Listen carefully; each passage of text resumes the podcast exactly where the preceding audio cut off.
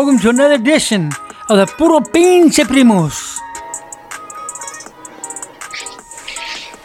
Hola, primo and primas. We are back. We are the Puro Pinche Primos.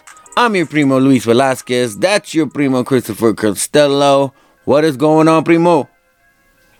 Hey, welcome back, man. It's good to be back. Good to uh, talk to you again after our, our hiatus from like the different interruptions in our schedule. Um, how's it going, man? How's how's football season going for you? Oh, it's all right. It's all right. Coming to an end. Those of you who don't know, I don't think we've even talked about it on the podcast. I'm uh, currently coaching middle school football. It has definitely been a game changer. Right? I love coaching. I love coaching. Seventh grade is is rough though, bro. It's rough.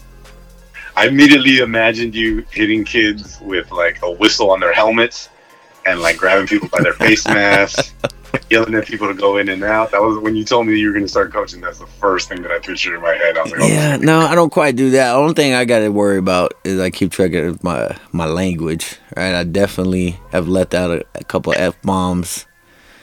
you're you're at high school language and in that middle school. Yeah, like, what the fuck are you doing? And I was like, shit, my bad. I shouldn't have said that. My bad. Shit, shit. And, you know, I just catch myself and like. But yeah, no, it's cool. It's cool. I just got done playing uh Carson Palmer, who's out here coaching. Right, he uh Is is he the one that yokes kids up to? Who was that? no, he, Which which former NFL guy was like a high school or it was uh wasn't it uh the Cowboys No, coach? was it? It was who? The Cowboys coach wasn't it the Cowboys coach? I feel like was it Dilfer? Ah, yes, there you go. It is Right? Dilfer. Like, it is Dilfer. Yoked Yeah. up a kid and like threw him on the bench, like barking at him in front of everyone. yeah, yeah. Now Carson Palmer, he's actually pretty cool. He uh, does, he's coaching his son out here. He's playing quarterback, and uh, he uh, now he was pretty cool. He just a lot of people ask me like, "You didn't get a picture?" I was like, "Man, no, man. Like it's the enemy. he's the enemy exactly. Like I the only interaction I had was at the end of the game. Like before the game, shook his hand, and then after the game was like, "Good game." Like it was just like I'm not gonna ask this dude who I just went for, for a picture. Like we're not gonna trade jerseys. right? Let me trade. Let's trade whistles here. I would have expected you as like a as a UT fan and uh and as a Titans fan to like have shaken his hand and be like, "You sucked anyway."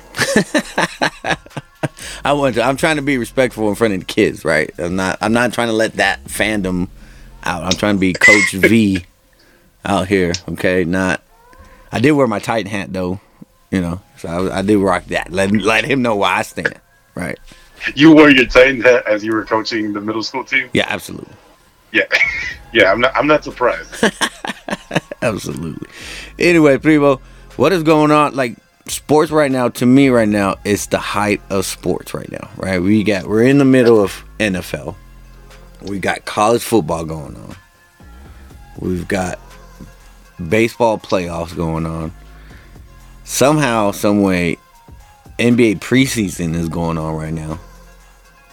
I even saw some hockey going on. I guess we're not gonna cover hockey on the show. It's just not gonna happen. No, I'm sorry. But if you're a hockey fan, right? Like that's the fourth major sport in the U.S. So Yeah. like, yeah, this is this is like sports Christmas right now. It is. It is sports. Chris. It is October. It is Spooktober.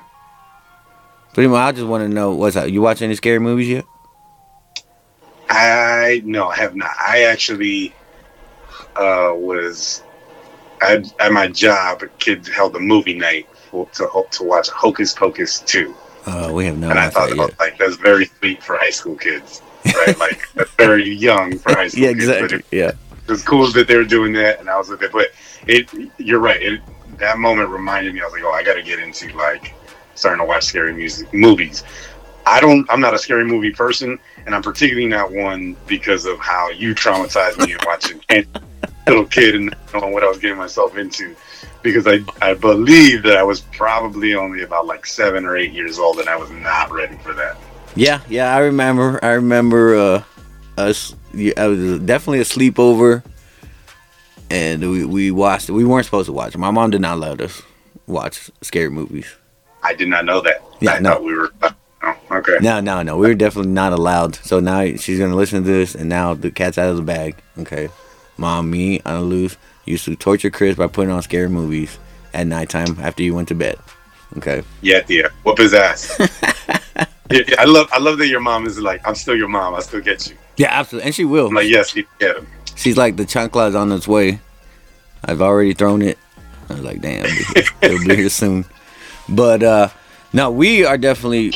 My wife is definitely like she's a number one horror fan. Like she watches That's Right. That's right. everything. That's My daughter too, Ariana. She's big. She's big into scary movies. She's been watching the Conjuring series since she was like three, not cool. and she's been she's loved like it'll be so funny. Uh, uh Honora will be over, and uh, you know the, we'll get in. You know, put them to bed, and let them watch a movie to go to bed. And I have to alternate them. All right, you pick the movie this time. And then the next night, Ariana picked a movie, and she will pick to go to bed. She'll pick The Conjuring or Annabelle, right? At like age four, right? She's like, "Yeah, um, can we watch, you know, Annabelle?" and then Honora, who's a older daughter, she's like, "Are we really gonna watch this before bed?" like, hey, she gets to pick the movie. You wanted to watch Barbies, and she did it yesterday. Yeah, that's not. It, it's never a, a good look when the, the older sibling is more afraid than the younger sibling. Oh yeah, absolutely. I mean, but yeah, I mean, we we love this time of year here. We watching every like we definitely already started watching. We were watching the Creep Show yesterday, which is weird. It, it was a new version of the Creep Show. It's just not What is that? the the. Um, I think it's a it's a series on uh, like HGTV. Do you remember the old Creep Show with the little skeleton Oh yeah, dude? Like Tales from the Crypt. yeah, Tales from the Crypt. Yeah, yeah, yeah. So now this is like a, a new version of it, and I don't know if it's just because we're just older now, but it's just a lot more corny. We were not digging that last night. you know what else is corny, Primo?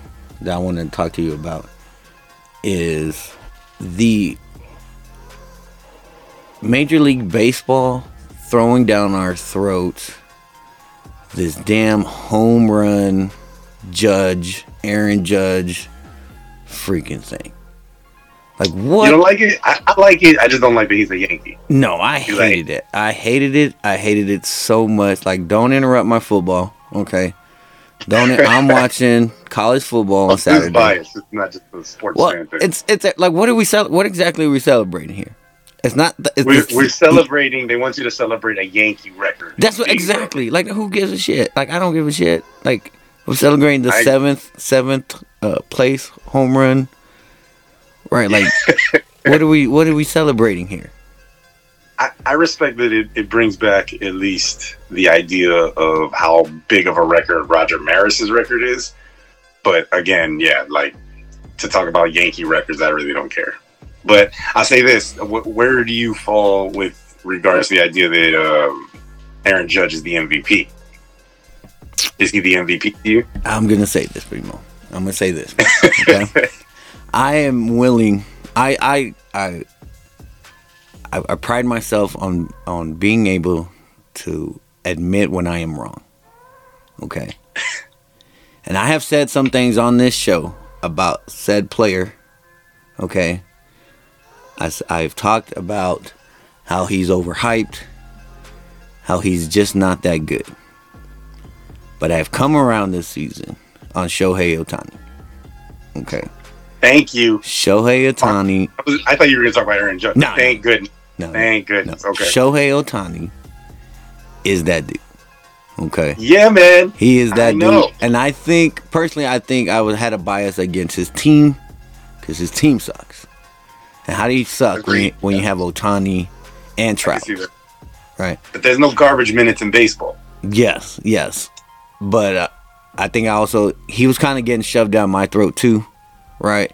And I had a little personal bias a couple of times when I turn on ESPN and I know the Astros play the Angels, and the Astros would win like eight to four, and the only highlight Okay. was the only highlight was Ohtani, the you know Gotcha. Gotcha. five strikeouts he had and the one home run.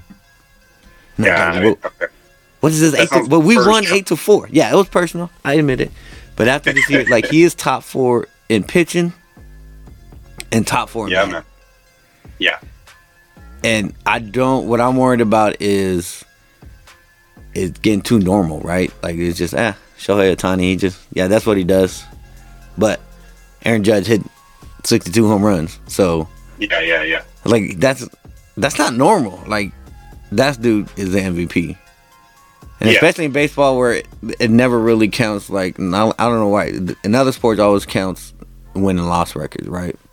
As far as MVP, you can't be MVP if your Yeah. team sucks. And baseball, Yeah. never been that way. Baseball MVP should be Shohei Ohtani.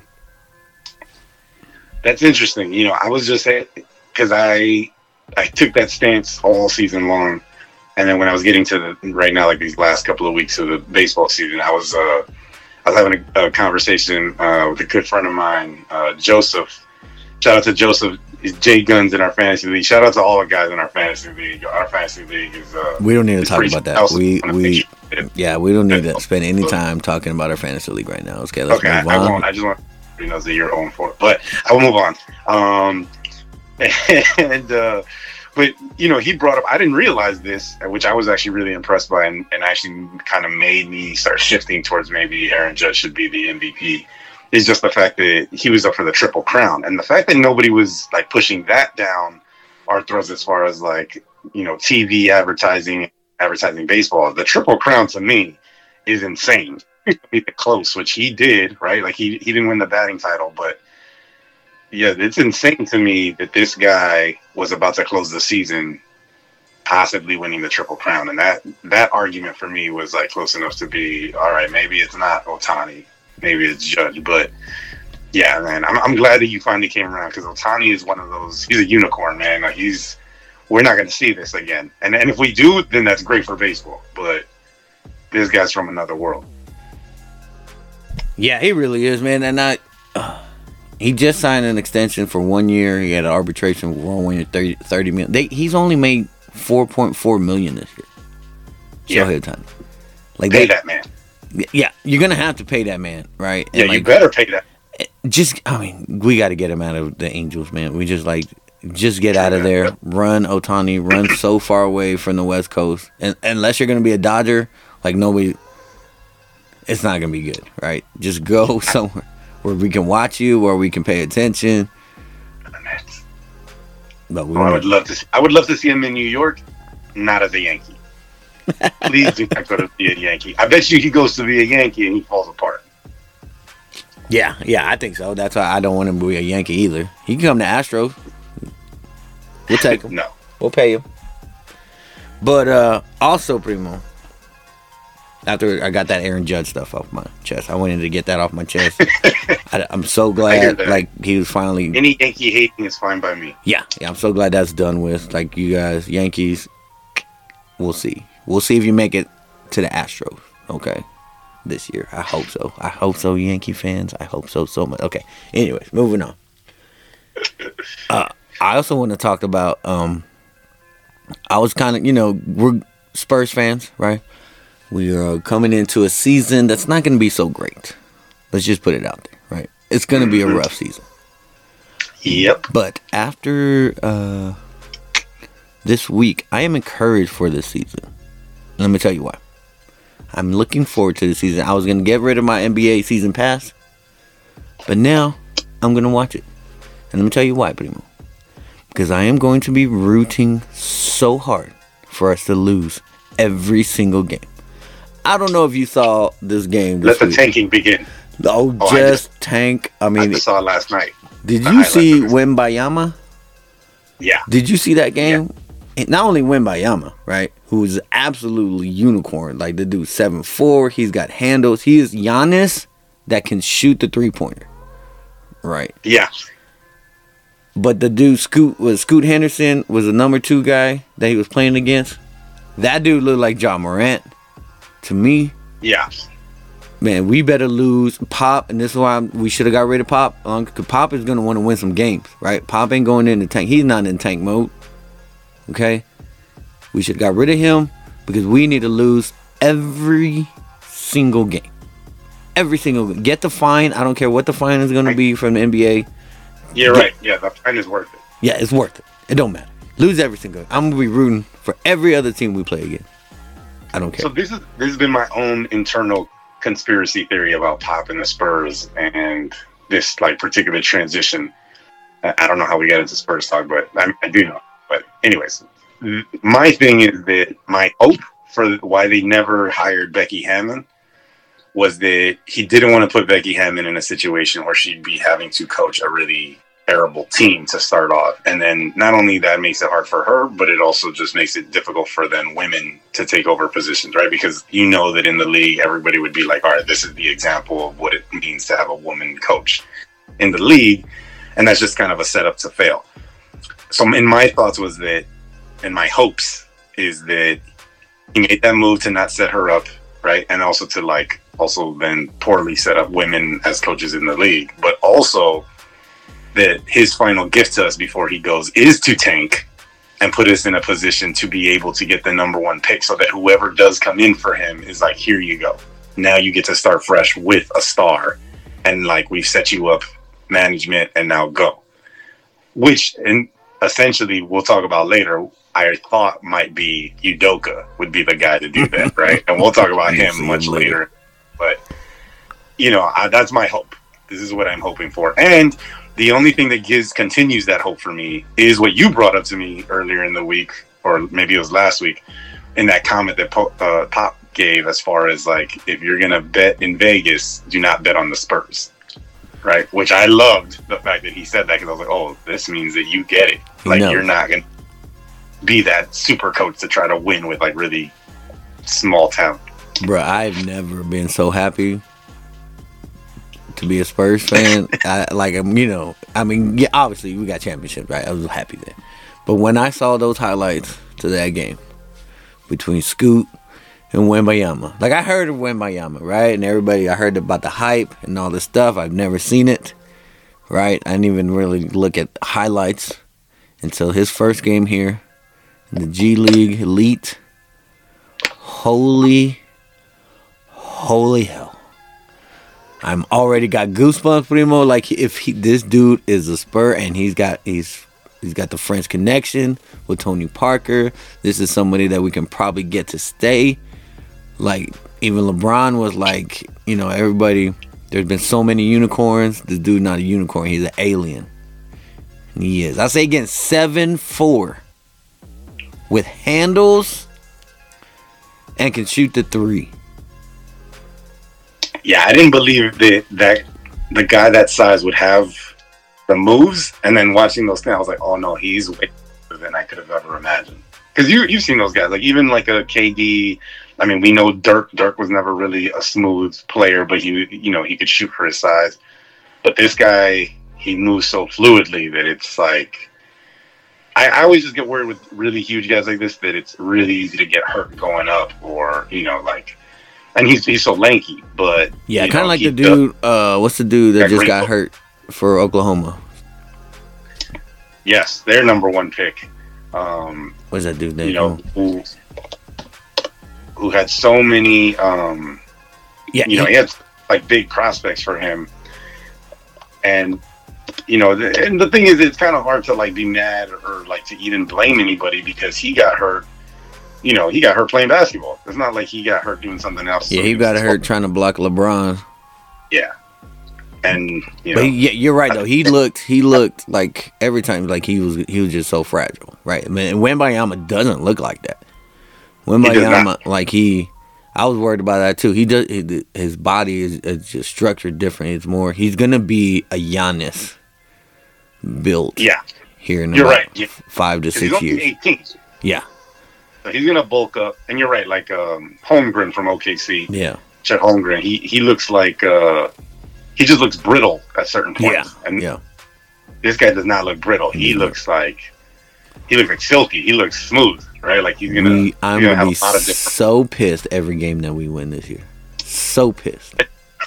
so mad. You know, and the thing is though that you still got the lottery, and I'm worried about all those picks that Utah got. Like in the offseason, that's what I was looking at. I was like, yo, who's getting the most picks to be able to trade up in the draft? And Utah won Right. that battle. Yeah. So we'll see how that goes. Yeah, it's definitely between uh, us, Utah, and there's another team. Oh, I think it's the Pacers. The Pacers are definitely in tank mode. Yeah, they're gonna deal Buddy Hield and Yeah. Uh, uh, Miles Turner at some point before the year. Yeah, they're in tank mode. Um, but hopefully, yeah, man, that dude is e freaking elite. All right, Primo, it's time to talk our favorite talk. It's time to talk NFL football. We are four games in, going into week five. If if you could break down those four four weeks, what what really stands out to you in those first four weeks of NFL football? Yeah, yeah. You know, I want to start with saying one of the things I feel like I've learned about the NFL season over the last couple of years is the first four weeks. This is where I started like really looking. I was like, when does it start getting normal? But the first four weeks are so weird that like there's so many upsets. There's like teams that like you're like, wait a minute, maybe I wasn't right about who was going to be good. Um, I think that's. Uh, I know you don't want to bring it up, but maybe that's your hope in fantasy football too. That this is not normal for you. I'm going to keep digging into that as much as possible. No, But no, you deserve um, that. You deserve that. I deserve that. it's been horrible. but you know, I think week five is when I started seeing that like you start seeing teams become who you think they are and who you thought they were going to be, and things kind of start to stabilize after week four for me, at least watching NFL football. Um, I think the shocking thing to me is really just the teams in the NFC that are, uh, you know, I think I expected the Eagles to be good. They're four and zero right now, best team in football. But here's the list of teams in the NFC that are three and one that I did not really expect. Maybe I expected Minnesota. Minnesota's three and one. Kind of expected that. Maybe not. But these three I did not expect. The Dallas Cowboys, Boo. the New York Giants, Boo. and the Green Bay Packers are all three and one. Boo. And I am shocked by that. But I do believe that week five will start to stabilize all of those things um, for those three teams in particular. So Yeah. that's the thing standing out to me the most. Yeah, I think uh, those three teams. Um, I, I still don't believe in the Giants. Not really. Of course not. No, of course not. I believe I like. The, the most, I believe in Saquon though. If they can just ride Saquon, I believe in him. I just don't believe in that whole team yet. I still don't believe in the Packers. Right? I don't believe that's real. But what I am worried about, and I can't believe these are coming out of my mouth, is I think the Dallas Cowboys, led by Cooper Rush, is real. End this motherfucking show right now. How dare you? I think that is real. I think that defensive line is elite. Yeah, that deep. Yeah, they're serious. But I just can't wait. I can't wait till Dak Prescott comes back. And then we're getting into who the Cowboys really are. This Cooper Rush led Dallas Cowboy team, that's another level. But when Dak Prescott is healthy and he comes back and he messes up, which he is, he's going to do that. He's going to Yeah, mess yeah, up. yeah. And Cooper Rush is going to be over there on the sideline. That's the drama that I can't wait to Of see. And, that- and that's the Dallas Cowboys that I can't wait to see. Do you do you think though Cooper Rush is for real in this case as far as like what he's getting done in these wins? I think yes, I think it's for real. I think, but I don't think like he's a legitimate star. I don't think he's a legitimate starter, right? But Not going to carry Sin- them. yeah, since you don't have a Dak Prescott, right? You don't you rely more on a team effort as opposed to individual effort, right?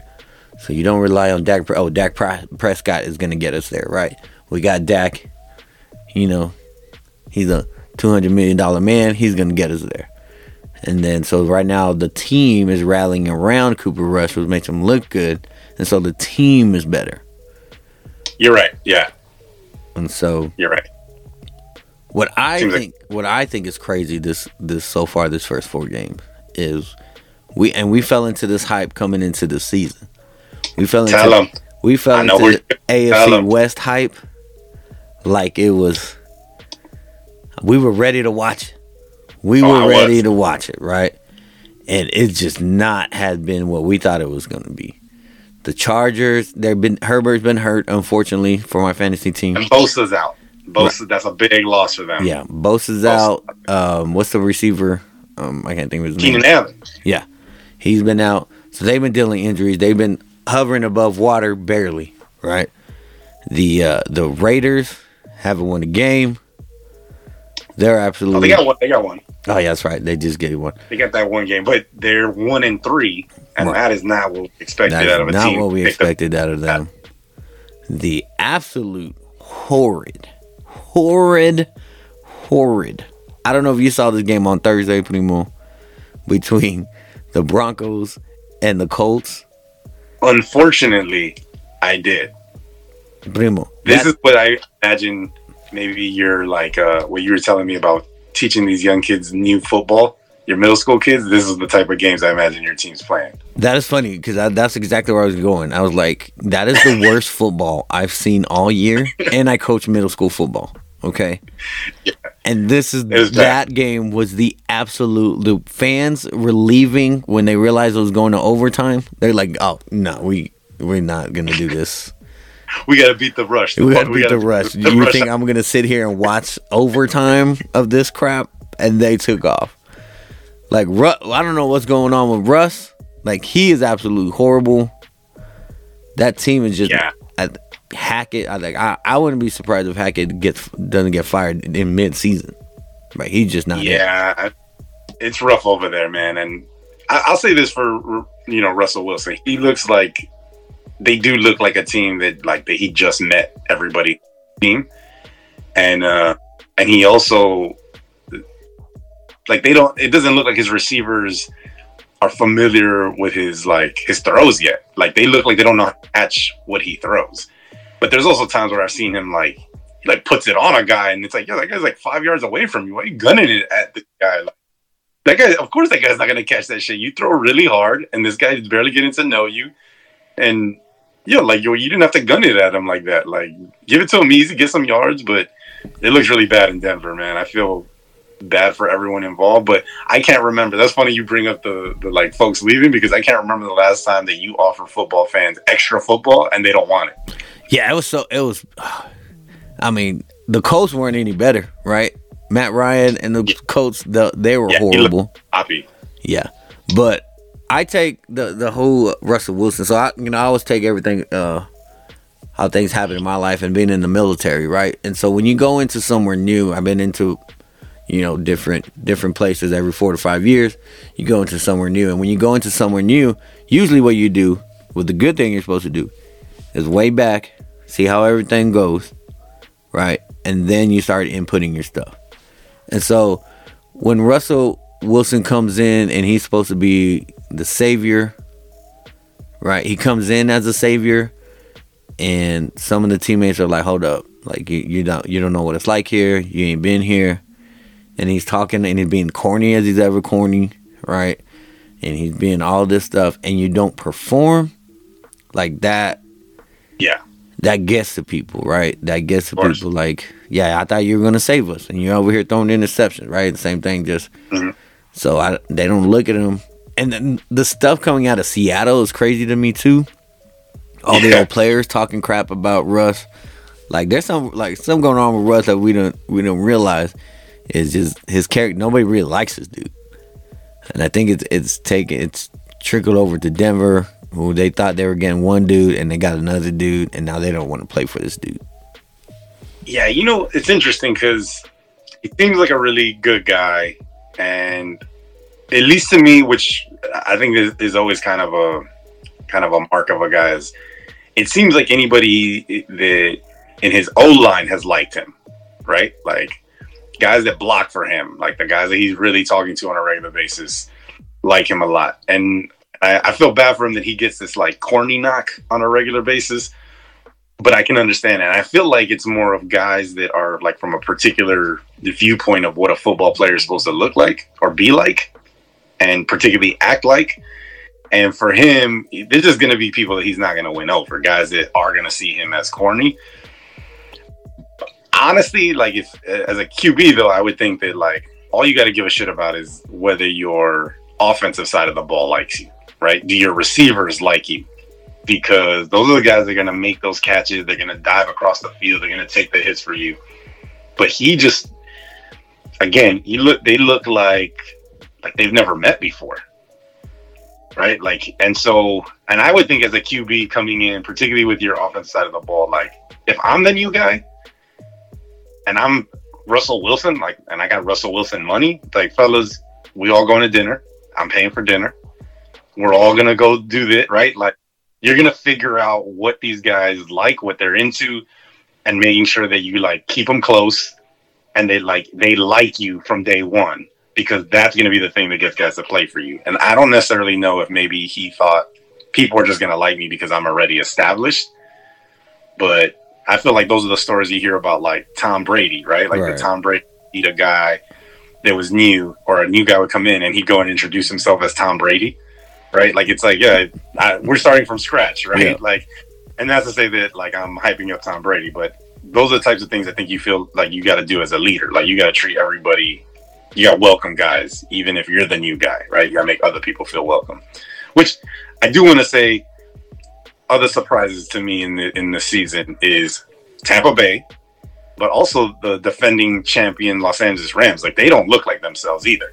Yeah, like, they they do not look comfortable at all. They look kind of lost in certain aspects of the game, which is really odd to see. Yeah, this last beatdown they got from the 49ers was just crazy to me. Um, Matthew Stafford obviously hurt. He had surgery. Um, but apparently Yep. he was hurt last with the same stuff last last season going into it. So um, yeah, I don't know what is going on. It's weird. Like they they just they have the same guys, right? They just Yeah. they haven't. It, it just looks weird to me. Um, also, like I was ready to uh, when the season started, I was ready to to dethrone the Kansas City Chiefs, and they look to be rolling on all cylinders too. Patrick. Mahomes is still Patrick Mahomes. Yeah. Like he doesn't need. Tyreek, right? He's just still that dude. Um, I think we doubted Mahomes and didn't doubt Russell Wilson, yeah, and the opposites are happening. Like Russell Wilson's got weapons, and he don't know, hasn't figured out how to use them. Hey, is uh Jacksonville for real? I'm not like, what are they doing up here? Like we, I think they're just straight slinging, and it, it shows how good Trevor Lawrence really is. But you know, they're still the Jacksonville Jaguars, so they're gonna like you know they're they're gonna stabilize. As I said before, like they're gonna start losing games because they're just not an all around good team. But I do think that Trevor Lawrence may be you know the polished guy that they mm. drafted. And you sling it enough, you're gonna score, right? it, ju- but it just goes to show you how important coaching is, right? How important coaching is. Because you can't tell me they look this bitter because of Christian Kirk, which is pretty much the only thing that they added. right? exactly. The only thing they added the offseason besides coaching. And Doug Pederson is coming there and turn that, that culture around. Which also speaks to just how toxic Urban Meyer really is. And he's going to get a job next year in college. You know, and he's going to get a, a job. He's trash. Yes, absolutely. Uh, the Ravens, I don't know what to think about them. That defense is not your, you know, not our young Baltimore Ravens defense. That defense is getting burnt. Lamar Yeah, Jackson though, is still Lamar Jackson. Pay that man, right? Yeah. Lamar Jackson is playing like someone on a contract year. Yeah. Like he is like, oh, yeah, I'm gonna make you pay way more money than you thought you were gonna pay. Exactly, exactly. You should have paid that man two years ago. Um, who else? The Jets. Jets look good. I'm telling you, they're they're gonna be. Two and two, the New York Jets. I know the New York Jet that just got Zach Wilson back in his in his horrible gritty uh, last week. um, like I would be like, again. I've been on I've been on the Jets bandwagon uh, since the off season, talking about this, they're going to turn this around. I still don't think they're quite a playoff team yet. Depending what's Yeah. going on in Miami, and if Tua ever Oh, comes back, right? But um, they're right there. They're they're so close. I would be so encouraged to be a New York Jet fan right now.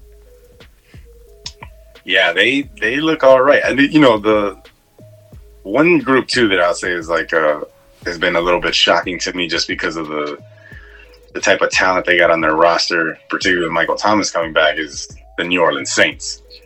Um, but one thing that I read, which is kind of insane to me, is that Jameis Winston has four slight fractures in his back. And you know, Uh, you, you know, with like like Yeah. dealing with back stuff. You know, I don't understand how they even imagine that this guy will ever come back to play this season. And if he does, I- bro, like then this dude's crazier than I thought, Jameis Winston. Because I'm like, what? Nah, I'm done. Give me that money and I'm gonna sit out because I figure like he's that type of dude too. He's uh he's ridiculous um, as a person, Jameis Winston. But I, I can't imagine having to play quarterback with four fractures in your back. Yeah, that's absolutely crazy. That you know he's getting shots like every day in his back to deal with that. And actually, I think like he may be coming back in like two weeks. The last thing I heard. Exactly. That's what I'm saying. That's what they're saying that he might be back very soon. I was like, wow, Yeah, how? that's crazy. Uh, also, I get I don't know if Super Bowl slump is happening, but the Bengals not looking very good after Week Four. They just they can't get it right. They haven't lost anything. I don't know what it. I mean that that offensive line, which I thought was a major improvement this offseason, is still a problem.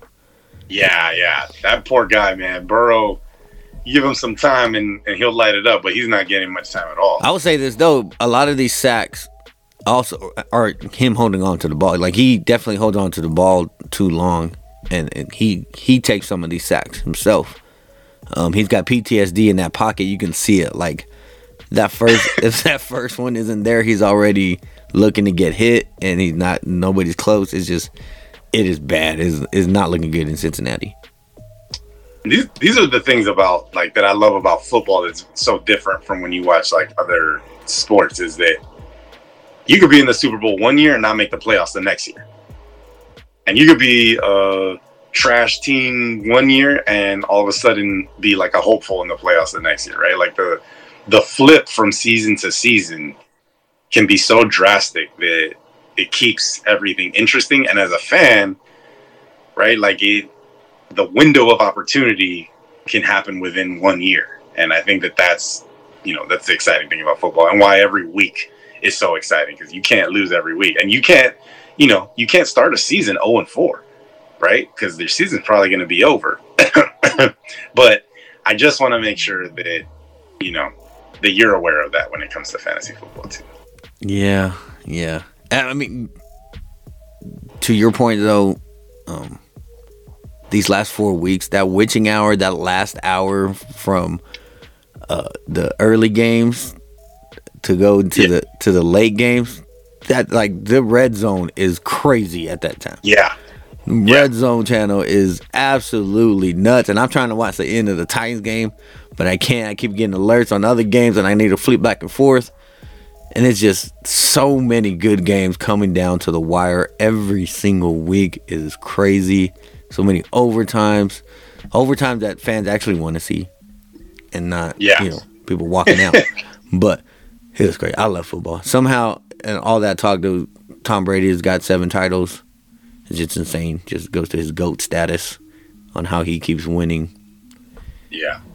Even though I just want to say this too. You heard it here first on the Puro Pinche Primos podcast that I was telling you guys that Tom Brady was going to get a divorce.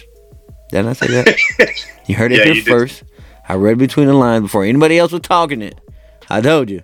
You're right. Tom Brady is going through a divorce, and that's why he was gone. And it looks like more Yep. and more. Yeah, yeah, yeah. You're right. You're right. Yes. You're right. Right? You did say that. I doubted you. You did. You did. But anyways, much moving on. Week five is coming up. Big games.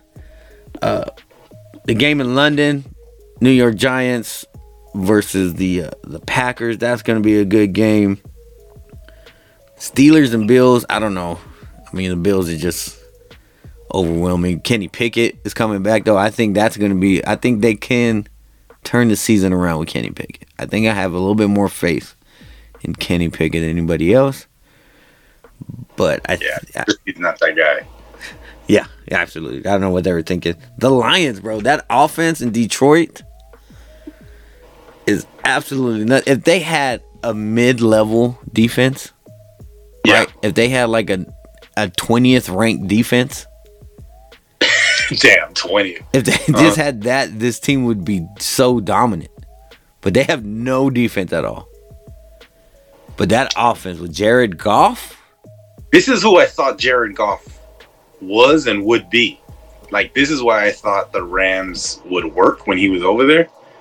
Because I did think he was a guy that could like could light it up. And so it's interesting to see him now over there. Um, and I'm happy for him because to do it in Detroit is extra tough, right? So I think it just shows you how much how talented he really is. yeah, it is. It's crazy. Right now he's like a fantasy dynamo. Yeah. Um I, I get a little I get a little heartbroken when I see Amon-Ra St. Brown out there catching all these passes when he was available for us to pick and we picked Dez Fitzpatrick, who is yet to make the He- team, the 53 man roster team on the season. We traded Yeah. up, and, we'll, we'll talk Titans talk later. We'll talk bad Titans talk. Amon-Ra St. Brown is that dude, and I wanted us to draft him, and we didn't. We picked Dez Fitzpatrick for some reason.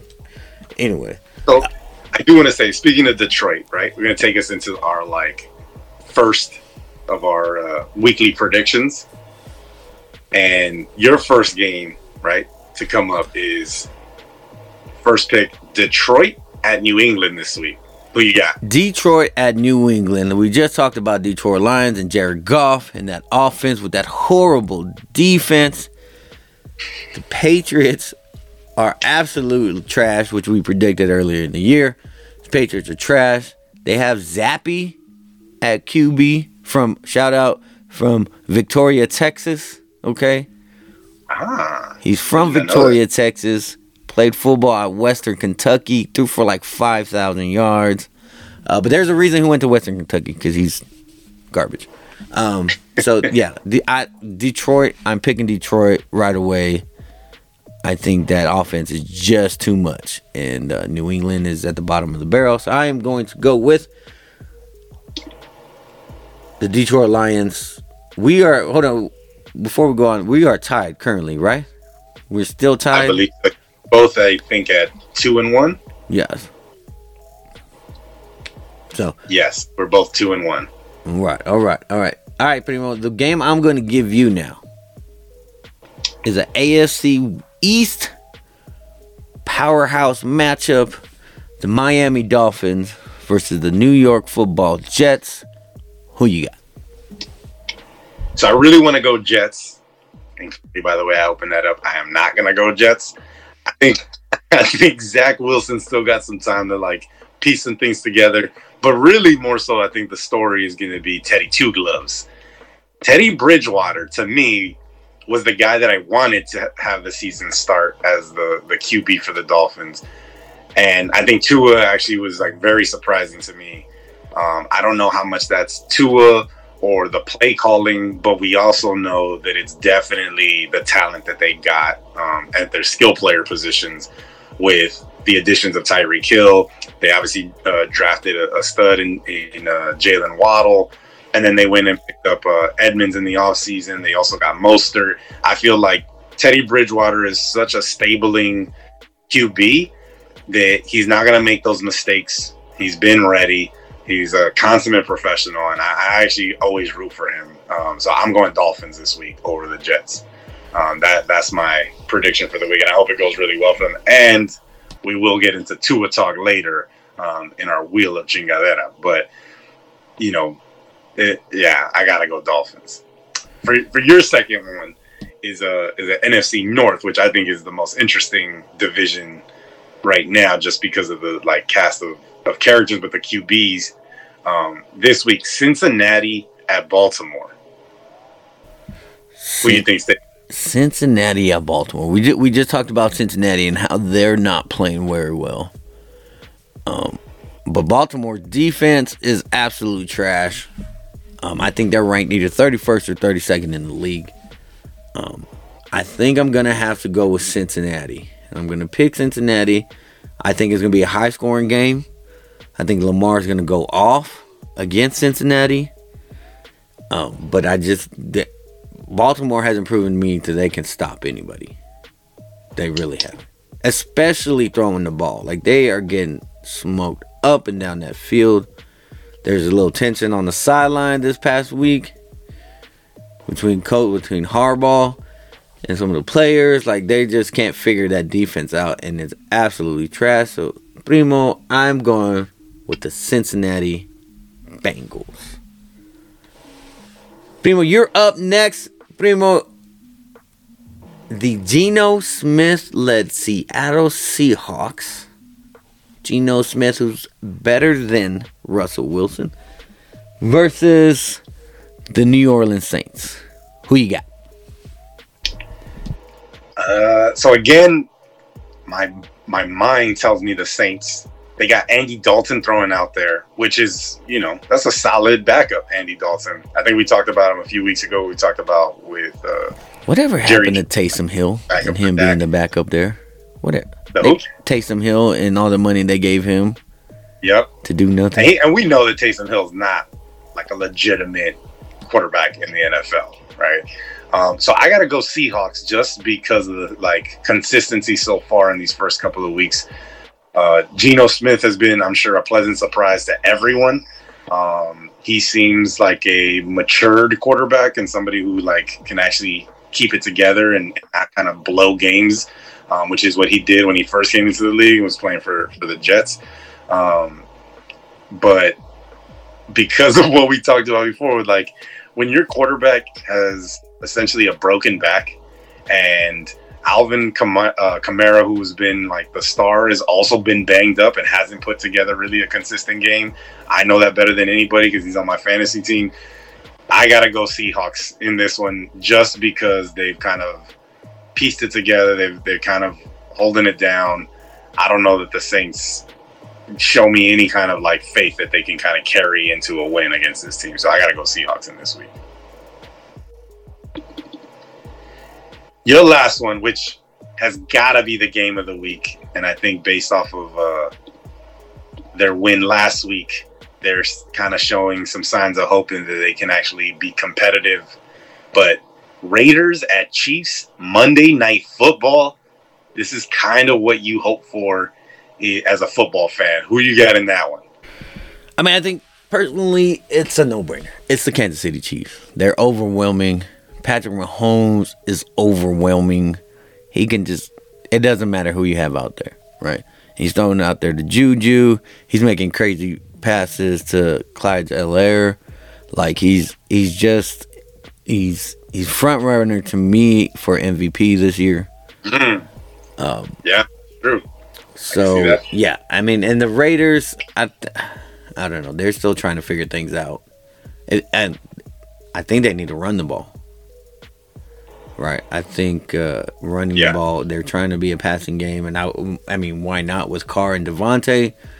But they haven't figured that out yet, Davante and Carr, which I thought it was going to be an easier transition because they were so close. They spent a lot of time in the offseason. They haven't figured that out yet. Josh McDaniels as the head coach. I mean, he he is who we thought he was. He's the same Josh McDaniels in Denver. Um, so I, I'm gonna go with the Kansas City Chiefs, and I think it's I don't even think it's gonna be close. It's like a 31 to 17 type of game. Kansas City Chiefs in a blowout over the Las Vegas Raiders.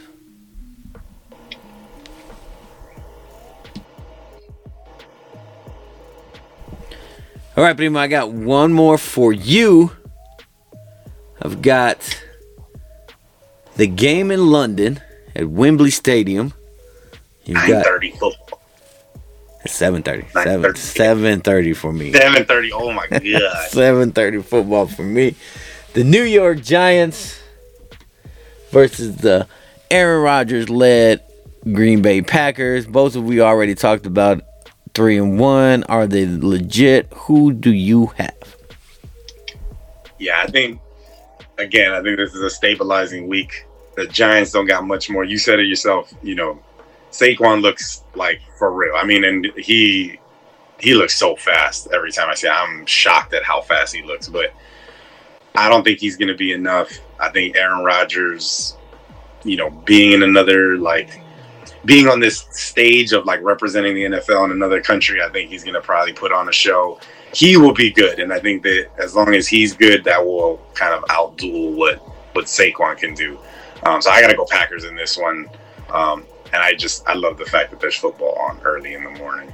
It's actually the one motivate, the biggest motivation that I have to moving to the West Coast is the fact that like football starts at like 10 a.m. in the West Coast, and then you go until like six, seven o'clock watching football all day. So that is that's kind of my dream life as I get older. So that's I It is, it so good. It is so good, Primo. Like, I'm, I'm not even in the West Coast yet, right? I got I'm on Mountain Time, and it but it is so good. Football starts at eleven here, right, and it's over. You know, by four by four or five, you know, and then the night game comes. Like, you got stuff to do. You have stuff to do in the evening. You can still do it, right? You just wake up, get ready uh, for football. It is so good. I love this time zone.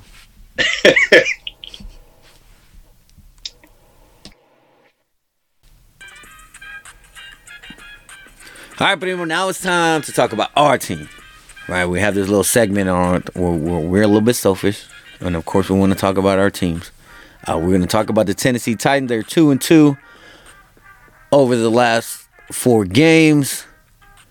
To me, I think the Tennessee Titans are coming down to two halves. Okay, and let me just tell you, the, the Titans in the first half, they got me excited. I am so excited in the Titans in the first half. They are number one in offensive efficiency in the first half. They are number two in passing efficiency in the first half, and number four in rushing efficiency in the first half. Do you know what they are in the second half? 32nd in all of those. Dead last in the second half in every single one of those. If we could just give us half of what we do in the first half, we would be dominant. But I don't know. Me. Yeah, it scares me. Like I, it just I don't know what's going on. I don't know how we get out of halftime m- much better than we've been doing. But we've got we've got to fix something. We're lucky to be two and two that we played you know some crappy teams. Um, but they've got they've got to figure this out now as we start getting into the hard after this week. Um, after this week against the Commanders, the, the schedule starts turning up, and uh, they've got to figure this out.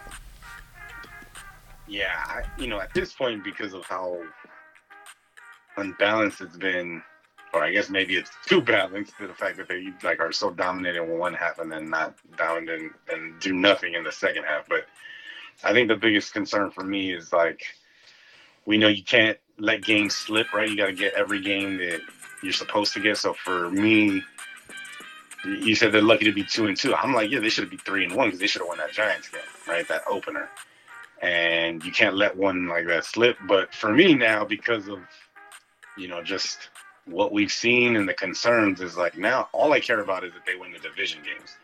To me, they got to win every single division game to be able to have a shot at really like seeding, but also just having a shot in the playoffs because the division is that weak that there is no reason that they should not win every single division game, right? And that was a big game big win last week against the Colts. Um, but that was also way too close.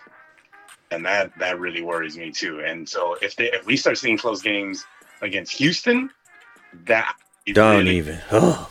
going. They should- those should be blowouts. Yeah, it's just. I mean, again, like we we, scored 24 points in the first half. We're up. It should be a blowout, and then we win the game. What 24-17. We don't score at all in the second half. Um, I I was a little bit more encouraged with Derrick Henry this last game. Same, same. Right, he looked like he's starting to starting to get to his own self. He's running the ball. They're making an effort to throw him the ball. He's still got some stone hands, right? And I could tell he's getting frustrated with them, right? He's still he's still, but they're making that effort. Uh, I can see them making the effort. Like we're we're gonna go as far as Derrick Henry goes, Yeah. right? Treylon Burks went down with a uh, Yep. I'm glad you brought that was up. it a turf toe? Um, so that's gonna hurt a little bit. Like I don't know who, yeah, a lot of it because we don't, we're not really wide receiver tight, right? We don't really.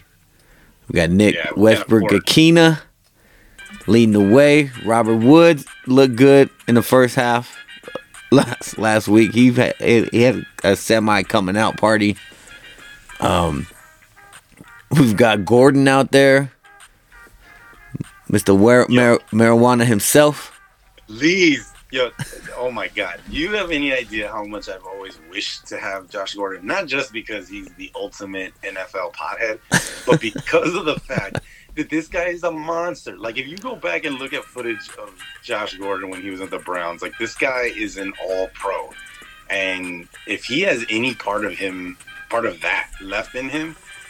Yo, they, the the amount of help that that will be for like a Ryan Tannehill to just kind of breathe a little bit easier that he's got a guy that can catch the ball is insane. But I I feel like anytime that I've seen going back to to uh, Derrick Henry, anytime that I've seen him drop it is when the ball's thrown like right at him.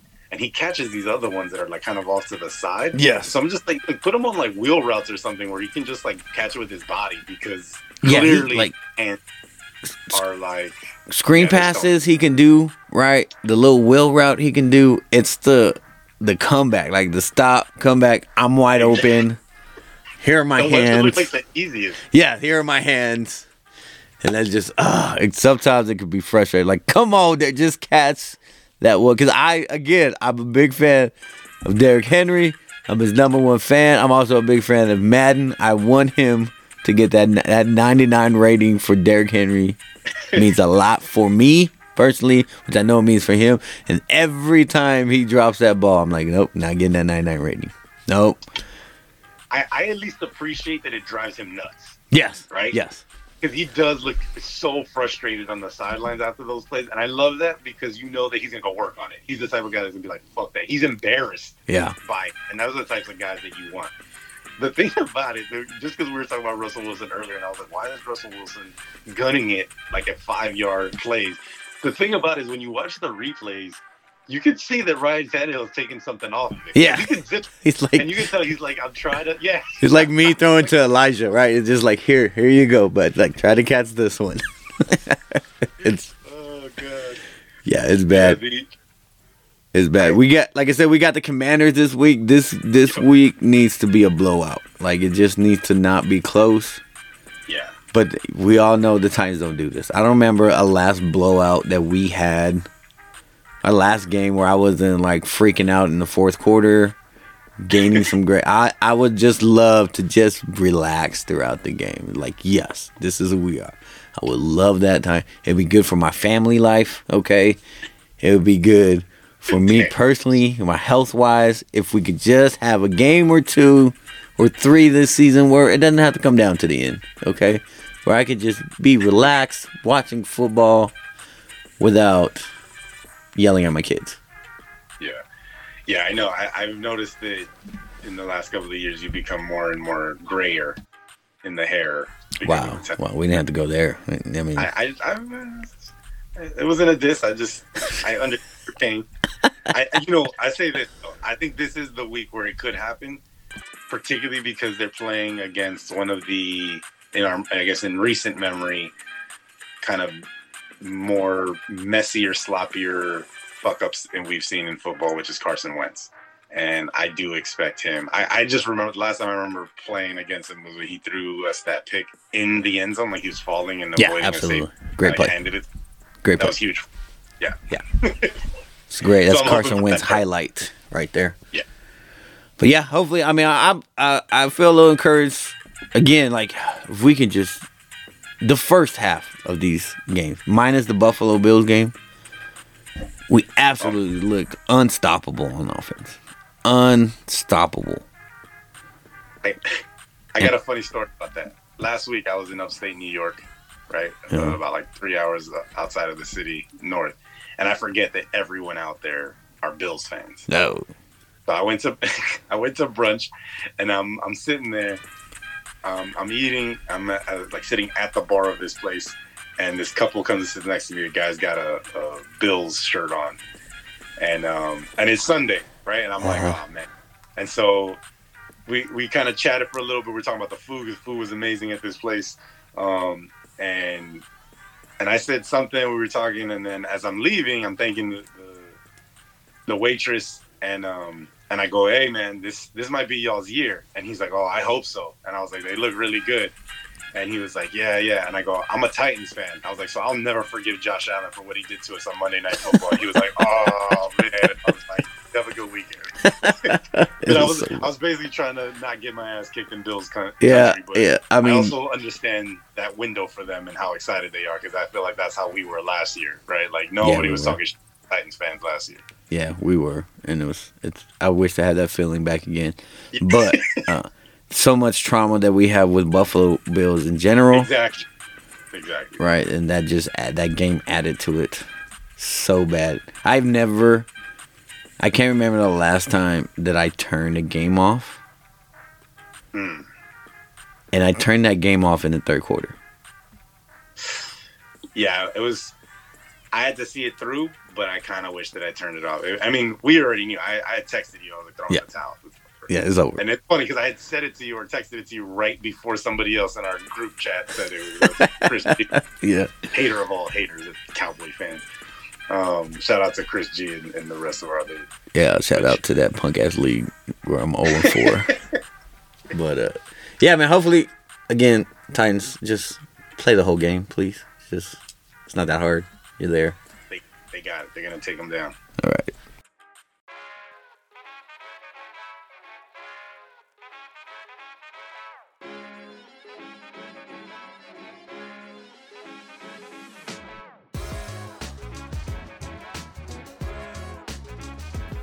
All right, Primo, it's time to bring this segment back. It's been a while.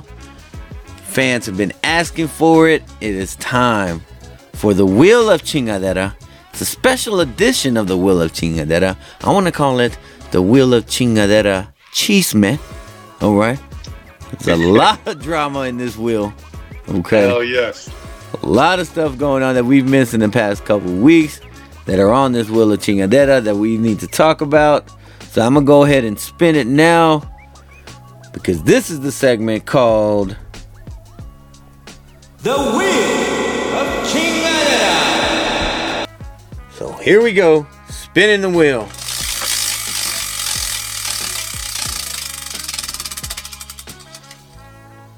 Okay, here we go, Primo. We're gonna start off strong, and we're gonna start off with the Miami Dolphins and Tua and his concussion.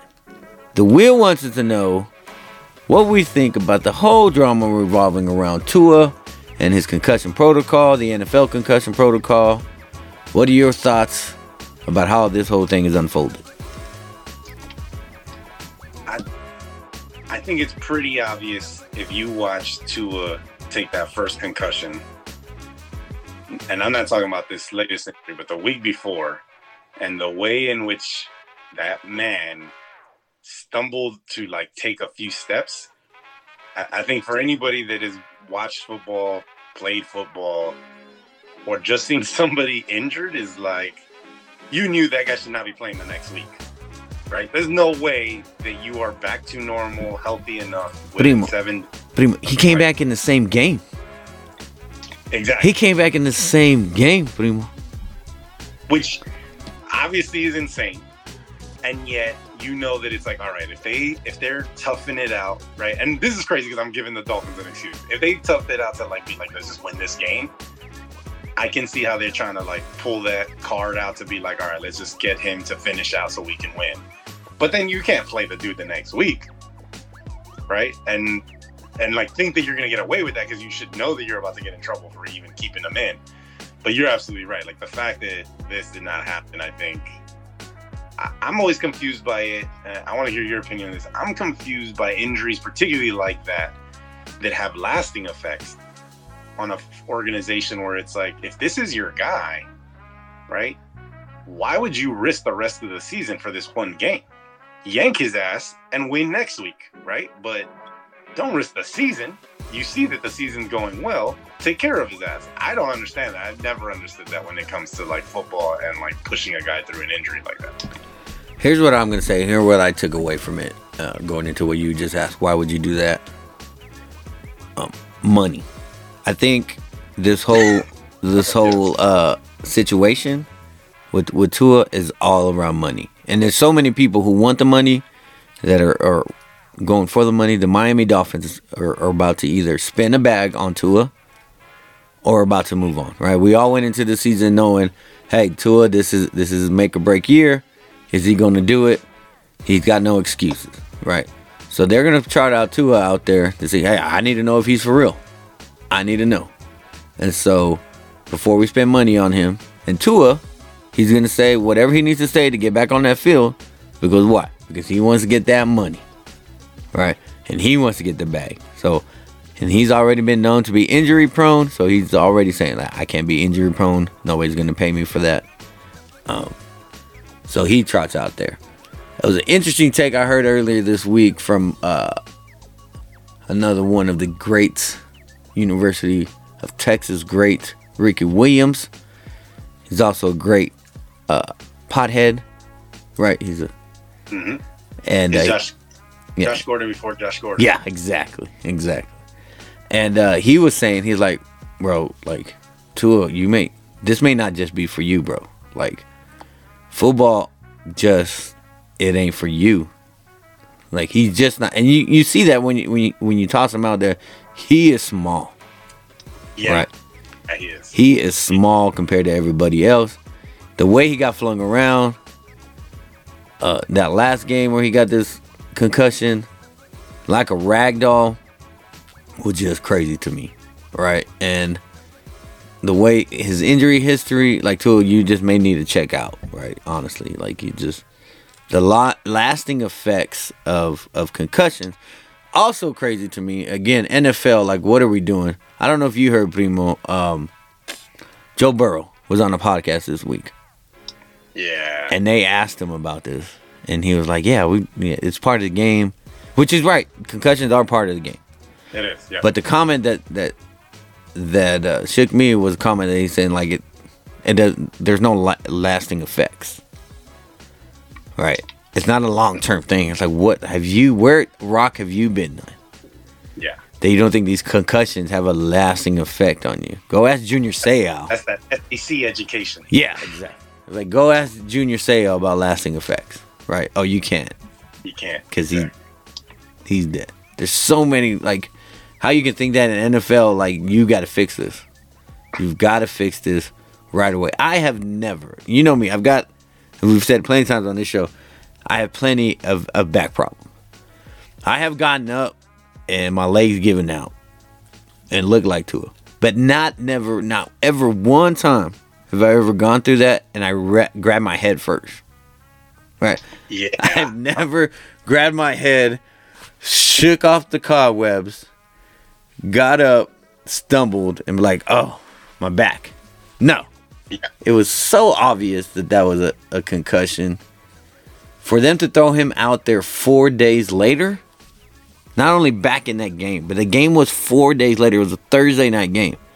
And that's another thing I want to talk about when we're talking about money right? The NFL is putting out these Thursday games when the players are telling you it's hard for us to recover, but because of money, we're gonna throw these players out there on Thursdays, right?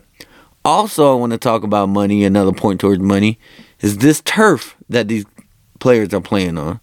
These owners and owners of these stadiums use turf because it's so easy to transition that stadium to other things like concerts and other things like other games and stuff. So that's the only reason turf is still allowed. Turf needs to be out of football.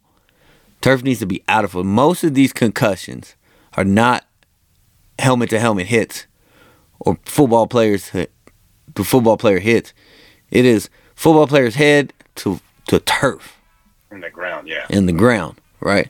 So another thing, like owners don't want to do that. They want turf so they can have more money to to do all these other stuff in that stadium in the, in those uh, arenas. Um, but it's crazy to me that Tua was out there. It's crazy to me. I mean, Tua's got to take some some uh, responsibility here too, right? Like he he had to know. Like he he knows that it was his head. He knows um he needs to know the, the lasting effects of this. Yeah, I, this is the thing too, man. I, I can understand the like competitive side of things. You know, as a, as an athlete of like wanting to win and like or like toughing it out or manning up or however you want to phrase that.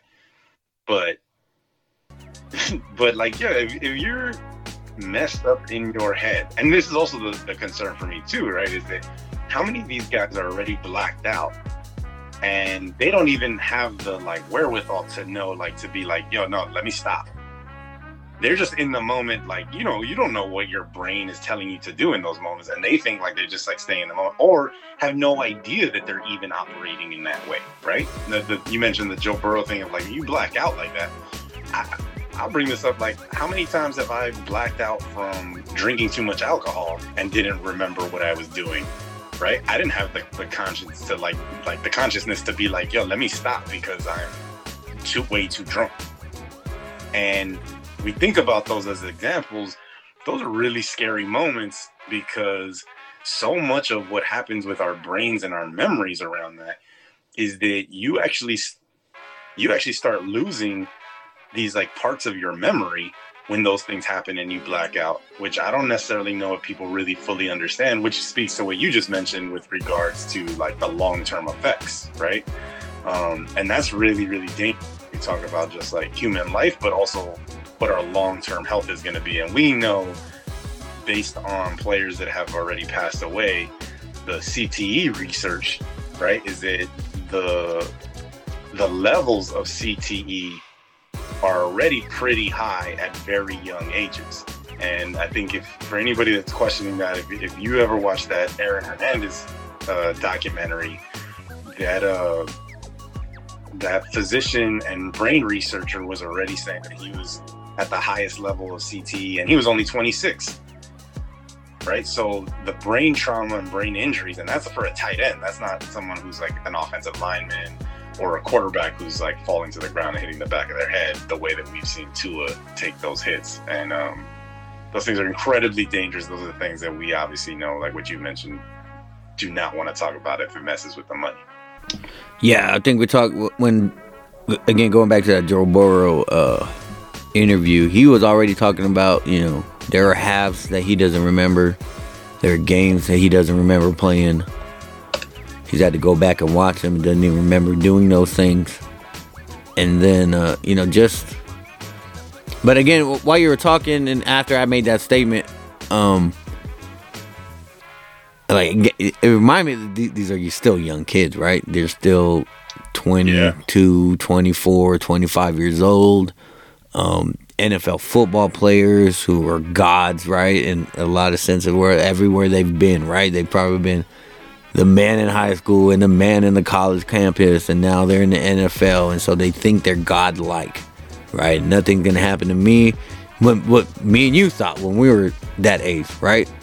Meantime, you know, I'm here having back surgery. If I would, if I could go back and tell my younger self, hey, go look at that back. You know, I know you think you can p- power through it, but you're gonna pay for that later, right? The same thing with these kids, and and so somebody that is why they're they're are supposed to be things in place in the NFL in a concussion protocol to protect these young kids from doing this to themselves for how they are later and it didn't work. And so the NFL needs to reevaluate this whole concussion protocol.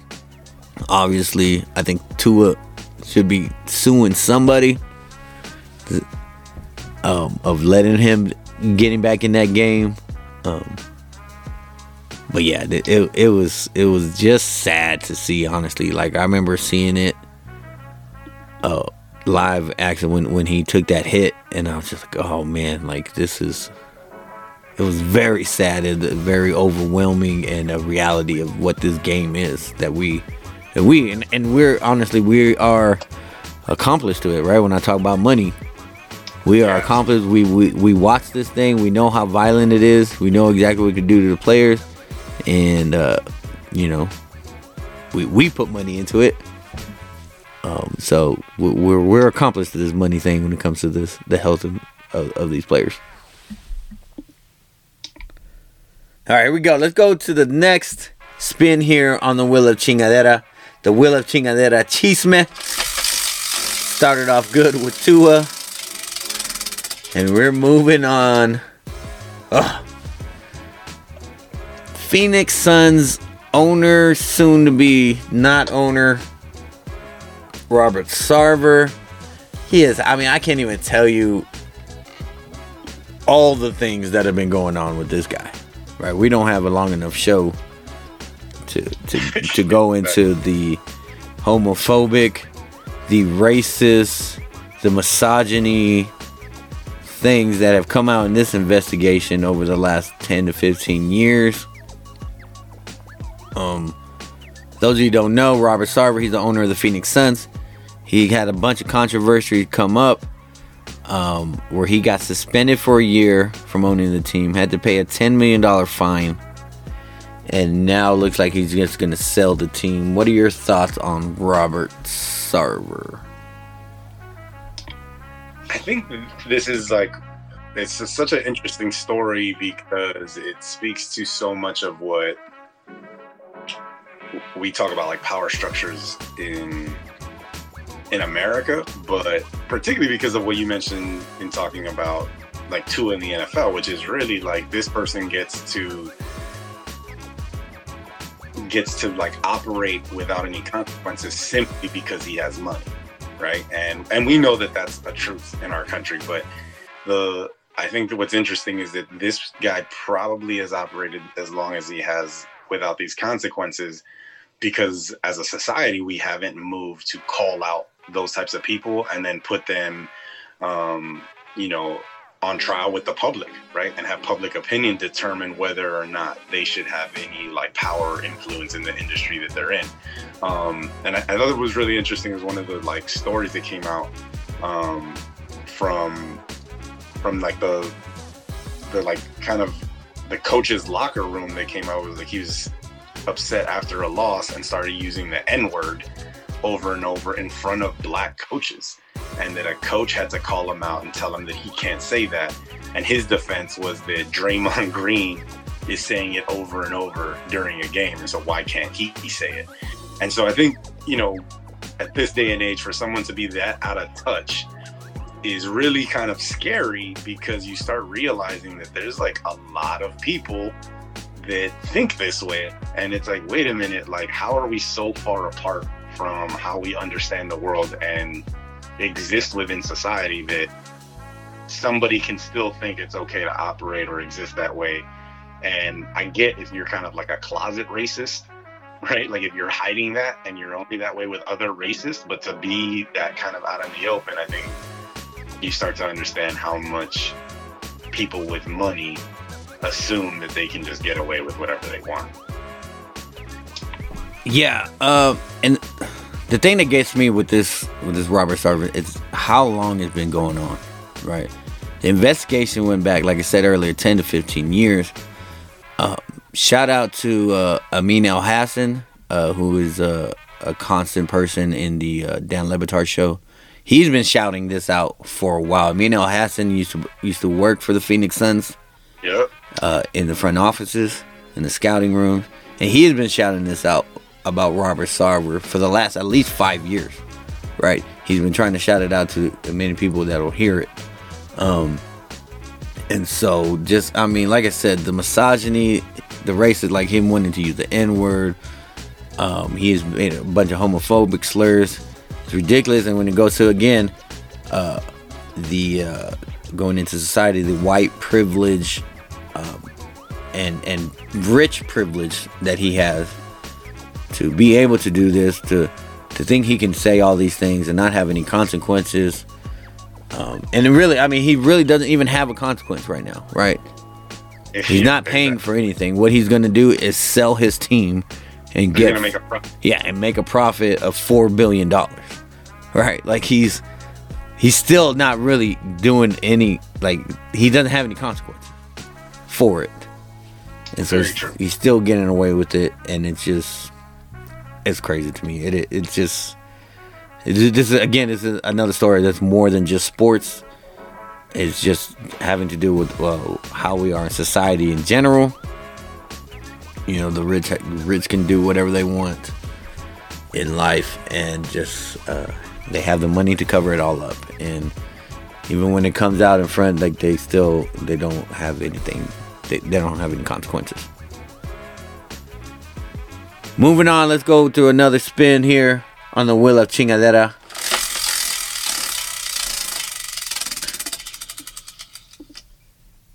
Oh, here we go, primo.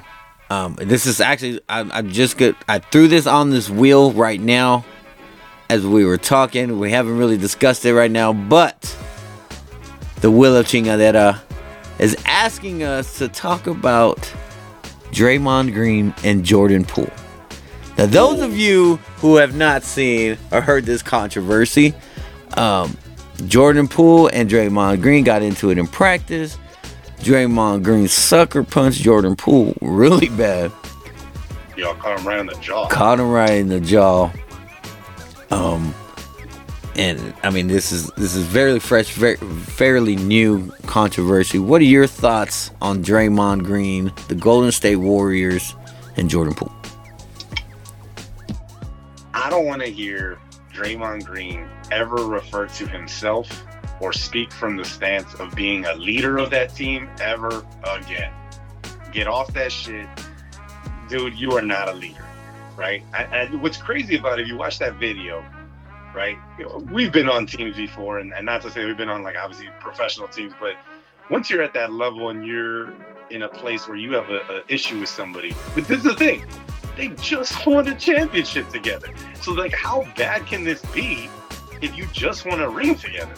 So the thing about that shit is with Draymond Green is you can tell from the video that the place where Poole comes from because he shoves him is a like teammate, like yo, get the hell away from me type thing, right? Like he's not trying to start a fight. He's trying to get this dude away from him and be like, yo, we're done with this.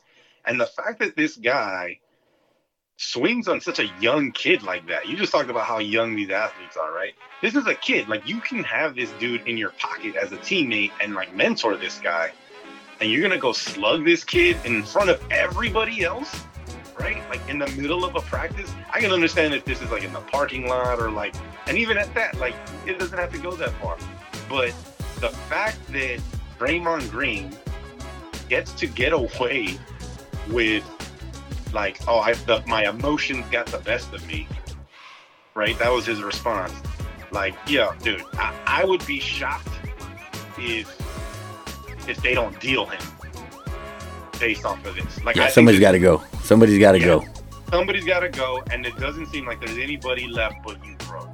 Like that's where I stand. Like, and I've already not liked Draymond Green, but jeez, man, like I lost so much respect for this dude after that. Like, come on, man, you can't do that. Yeah, absolutely. Like the, and I, I said on our uh, our group text too. Like the the the fact. I mean, he thinks Draymond Green to me. He thinks he's Steph Curry, right? He thinks that these championships are on his back, and he is the one that took this team, not him, not Klay, not Kevin Durant. It is all because of Draymond, and he has that proof. This again, I always go back to, to what I've known. This this screams to me in the military, right? There's always this perception of, and it's a lot true, of spouses taking on their husband or wife's rank, right? And so mm-hmm. a lot of times on on especially on army bases, you have a general's wife walking around thinking that she's the general in order. That's what Draymond is, right? To me, Draymond is the general's wife, right? He thinks that he's all that, and he's done this all, and so he can do whatever. I don't see, like you said, I don't see how they recover. I don't see how Jordan Poole is not fighting the dude every day, especially after the tape got leaked out. Oh, Shout out to whoever leaked it. We needed to see it, right? I don't. I don't. I'm taking the. Sta- yeah. I'm not taking the stance of oh god, like that dude needs to be fired. I mean, he probably should be fired as a team. But shout out to that dude or girl, whoever leaked that video. We needed to see that because it was about to be swept under the rug, right? It was about to be. Just, it was just another tussle in practice. It was about to be swept under the rug, and I'm like, no, this was more than that, right? And uh, the fact that uh, the uh, what is it? The uh, the stuff that that they're saying that Jordan Poole is came in as a hothead, right? And came in, you know, about his that is that is Draymond Green's camp putting that out. Okay, Mr. New Media, right? Mr. I'm Mr. New Media, and this is how we put things out. And this is how we're gonna change it using old media tactics, right? Of having his camp put stuff out through old media people to set out to to spin. That's old media, Draymond. That is old media tactics.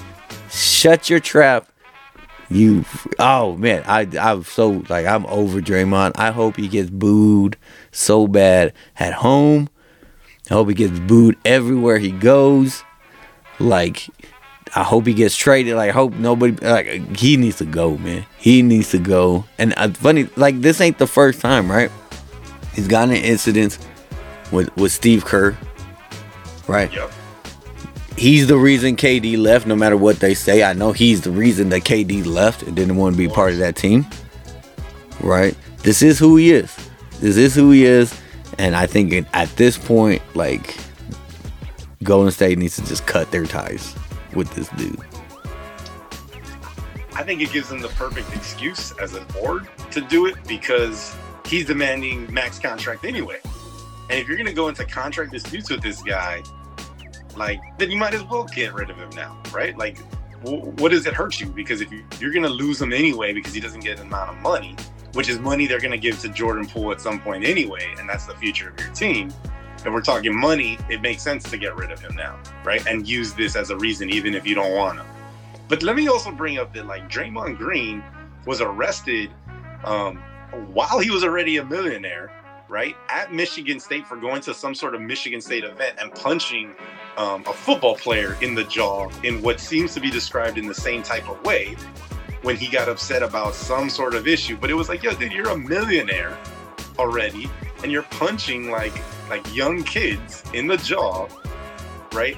At your like alumni, right? Like like what are you doing? And so this guy's like approach, which also I want to bring up, is that if the attitude that Jordan Poole is somehow over arrogant, right? Which is in- insane to say over arrogant, right? That he like should be already given a certain amount of arrogance to, to practice. But if that's the issue that Draymond Green has, honestly, Draymond, where do you think that kid got that from? Because he wasn't like that when he started on that team, right? And now he's got this like crazy swag. He's a champ. Where do you think he got and learned how to be that way? Right? Like if anybody on that team is that way, it's you, bro. So what? You mad at yourself, which makes sense to me. Is it like you're actually punching yourself in the fucking face, right? Because you actually are not liking who you are, which can be the only explanation to me of why a guy who's a four-time champion, multimillionaire, would go and swing on somebody that is his teammate and is like, from what we know and from what coaches and Kerr and and Curry are saying, is a really good, humble kid. Exactly. That that was the point I was going to bring up. Is is the one person that I'm going to believe on this team is Steph Curry, and Steph Curry Exactly. is the one who came out and said that that all that talk that uh, Jordan Poole was acting like that was was blasphemous. Like no, that was ridiculous. He has not been acting like that. That's not who he is. That I don't know what that reporting came from. It came from Draymond. It literally came from his agent. And we saw it on the tweet. Like that's who it came from. It came from Draymond's agent to the press to to slander Jordan Poole. Get rid of him. Get out of here. Let's move on, on to the next spin on the wheel of chingadera. Oh, we're sticking to basketball because basketball's got all the drama so far, and it hasn't even started yet. Right, we're already talking about Robert Sarver. We're talking about Draymond Green. We have to talk about Boston Celtics and Ime Udoka scandal that's going on. Ime Udoka has been uh, suspended for the year for I, I, I, don't, I don't- honestly, Primo, I don't know what what for. Like, there's so many different reports on what's Yeah, I'm going on. I'm confused on what on what he's suspended for. Um, but it looks like he he had some kind of relationship with somebody he wasn't supposed to have a relationship with. Um, and so they suspended him for a year. What are your thoughts on this whole Ime Udoka scandal? I'm, I'm, uh, I understand the consequences, the punishment for this, right? Because it, from what I've pieced together, it seems that it's someone who is a subordinate, right, that works for him, and it also seems that it's someone who is also married, and although he's not legally married, uh, Coach Udoka is, is in a long-term committed relationship with um, Hollywood actress Nia Long, who everybody has loved forever. Um, absolutely, absolutely. When they got Long. together, he was he was a Spur, I believe. Yeah. When they got right, he was still playing, I think, when they got together, or he was already on the coaching staff. But it was in that time, that transition. But I remember thinking, like, how did this guy even get to talk to Ania Long when he's like in San Antonio so much? Anyways, the the thing about this that I'm confused about is Brad Stevens um, the, the now the former coach and now GM of the Celtics, seemed very emotional by the way in which um, female employees were getting essentially harassed to try to figure out who was the person in this story with Udoka, right? With regards to uh, not only is this um, like a cheating scandal within like personal relationships, but also that it's like inappropriate workplace workplace behavior, which is completely true and accurate. I think one thing that's coming out, we talked about this before, like Stephen A. Smith bringing this up, is that this is not new to workplaces or society, right? Like, so if we're kind of trying to make a big deal out of this um, because it's a not only workplace scandal or um, some sort of cheating scandal within like two marriages or relationships. I, I get that that needs to be punished, but I it's not shocking news in our society, right? So that makes me even more concerned or worried or I'm trying to figure out like was this non-consensual? And then obviously this takes it to a completely different level, right? In which the punishment would not fit the crime, right, of the suspension. But also if it aside from it not being non-consensual, like what is it that is happening that is making this such a huge story aside from the fact that like the Celtics were just the finals, right? Is it because it's like such a high profile city and team? Or is it because there's really some sort of like criminal violation here that happened? And I'm still confused based on the reporting. I know you brother, you have an opinion about that, but I'm I'm still kind of stuck because I don't want to like essentially paint this guy in this crazy negative way if these are things that are happening on a regular basis in so many other places in our society. Yeah, this this story either like you said, the punishment is either too much or not enough, right? Is Great he point. is he suspended for a year for having an inappropriate relationship because they were married or whatever? That seems like overreach for me. But if he's suspended for a year because he's uh, doing unwanted things, then it's not enough, right? He's not. He should be fired and not suspended. So exactly. I, I don't know where we're at with this. What the thing that I that took me to heart on this on this on this story was just the reporting behind it, right? We are now in the uh in the time where like reporting is not really a thing anymore. It's just getting news out first is where it's at. And you have Woj, who's already like controversial in in in how he got to his spot and how he earned his spot at ESPN. Just throw out like just vague information right on what Ime Udoka is having inappropriate relationships. Or I don't even remember what his first tweet, but it was just so vague. Like, what are you reporting? But he had to be first, right? And then Shams, which is another type of reporter like him, came out and said that he hears it is inappropriate Well, first he said it was consensual, right? And then reported later that it was inappropriate relationship, like it wasn't consensual. And then the, I mean, these between these two NBA uh, reporters here, Shams and Woj, like so went back and forth, right? Instead of like waiting, getting all the information before reporting. Like even even if your information is Udoka is getting suspended for a year. We don't know why. We're trying to figure that out. That that's a report, right? Which I would think would make it actually more exciting and more like there's greater anticipation of a story if you sell it that way. Yeah, but I mean, instead, like, and then there was reporting like it was this girl, and this girl got trashed, and then it was this girl, and then they were wrong. Uh, no, oh wait, it's not this girl, it's this girl, right? Like three different girls. Where you were talking about, Brad Stevens says it's affecting people, other people that had nothing to do with the story at all. They just caught straight. They're like, oh man, there's a girl in the organization. Maybe it was her. Um. So yeah, this story. It's just I don't know, man. It's it is too much for me. I, it, it's a story because it is an active NBA head coach getting suspended for a year. That's a story, and a lot of these other stories that we're gonna probably talk later about is about players that are not in playing anymore. This is an active story because this dude is actively in the NBA right now. He was in the finals. I get that the type of reporting that was reported on this was just ridiculous to me and and scary because I mean again going back to how society works and how we're doing we're not really based on facts anymore right? We're not a fact society anymore. We just want to hear things right away. First what it's um who is the um the, the NFL guy that does this for ESPN who, who's caught strays with the Washington reporting.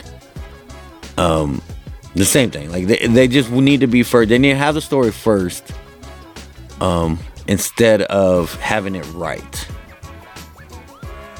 which is just absolutely crazy to me. I mean, and, and to me, like personally, like me, I, I definitely cannot say anything about uh, uh, inappropriate relationships in the workplace. Right, my marriage, uh is literally started from uh, a relationship in the workplace, which I caught fire for at the beginning of this relationship. But I mean, you know, you love you, you love you, find you, find, and here we are, married, a uh, bunch of kids later, right? So I definitely like I can't say anything towards having inappropriate relationships in the workplace. But if if it's just that, this one year suspension is just is just crazy to me. One thing that it worries me about like reporting in news is like I'm wondering how much of this we talked about why it's getting so much attention is is this really like a sex sales sex sells type of story where like because sex is involved we're gonna push this and like make this this like media frenzy around it? When we just finished talking about like uh, a millionaire probably billionaire robert sarver who's had like such crazy negative influence across his organization from top to bottom and created this toxic environment that's uh, rooted in misogyny and racism and yet like this guy is still to profit. And we are going to like ruin this guy's entire career which i'm not saying that he should get a pass but that we're to then turn his whole life upside down and invade his personal life for something that really is not related to his profession. And also, if this relationship was consensual, then how is it that this is now going to be something that like ruins him forever and that we're gonna like drag him through the mud for simply because sex is involved? And that is also kind of like, damn, like, are we really that like basic? And I think that we are. Yeah, yeah, we are. It is, and it, and again, if we're gonna turn this around full circle and talk about how things. I mean, religion has a lot to do with this. Who's in charge? Uh, their belief system on um, on marriage and all that stuff, and and it's just. I, I will say this. I will say like I can understand. In a work environment, you have to have um, structure on these types of relationships, right? You have to have that. This person that he's allegedly having a relationship with is in charge of travel for the team. I don't see how, me personally, how a head coach of the football team and person involved in traveling, like how that affects the work environment. And let like Yeah. I, I don't I don't I don't get that get- connection. Like it, it wasn't a trainer, it wasn't an assistant coach. Like I can see that, right? It wasn't president of operations, general manager in that link. It's somebody way over there in that link that really is just booking flights for him, right? Like I don't get how that again condones a one year suspension if he's have if if that story is true. I don't know what Yeah. is true. But if that is a story, which is the latest one that's been coming out, like I don't see why that was such a big deal to get him suspended for one year if she's nowhere near the structure of a head coach. Right? She's way over there booking flights for everybody. Even Yeah. even Nia Long, by the way. I, I think the the last point too is like I don't want to get too much into it, but is more so because I think we can get into it later. But is is it because he's the black head coach of the Boston Celtics, which is a city and usually a predominantly white team, but more so because I don't know who this woman is. Is this a white woman? In which She is. Yeah. then right, how much of this is much more a deeply rooted race issue? She's a white Mormon woman. So you know, how much does this then like is rooted in just that alone? And I know there's a lot of people talking about that. I know Stephen A. Smith brought that up as like being a black coach, black man, but we do got to pay attention to these things with regards to like what is the real story here and what is really the reason we're paying so much for this. All right, moving on. One more spin on the wheel of Chisme Chingadera. Chisme has been on point today on this wheel of Chingadera.